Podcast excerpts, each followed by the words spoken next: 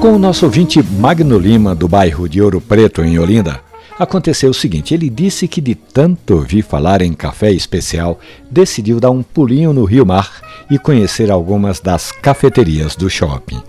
Para surpresa do eletricista, ele contou que já parou na primeira, comprou 250 gramas de café, mais outra medida na segunda.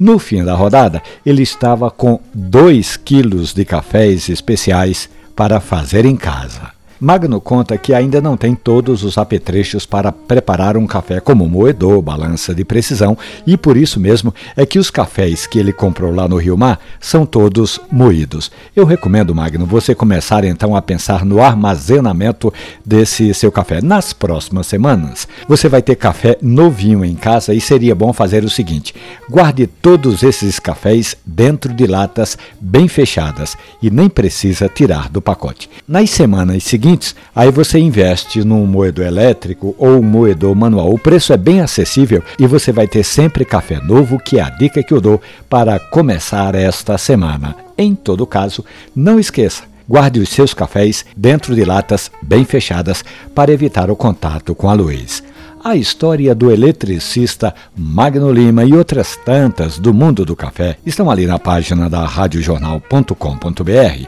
ou nos aplicativos de podcast da sua preferência. Café e conversa. Um abraço, bom café.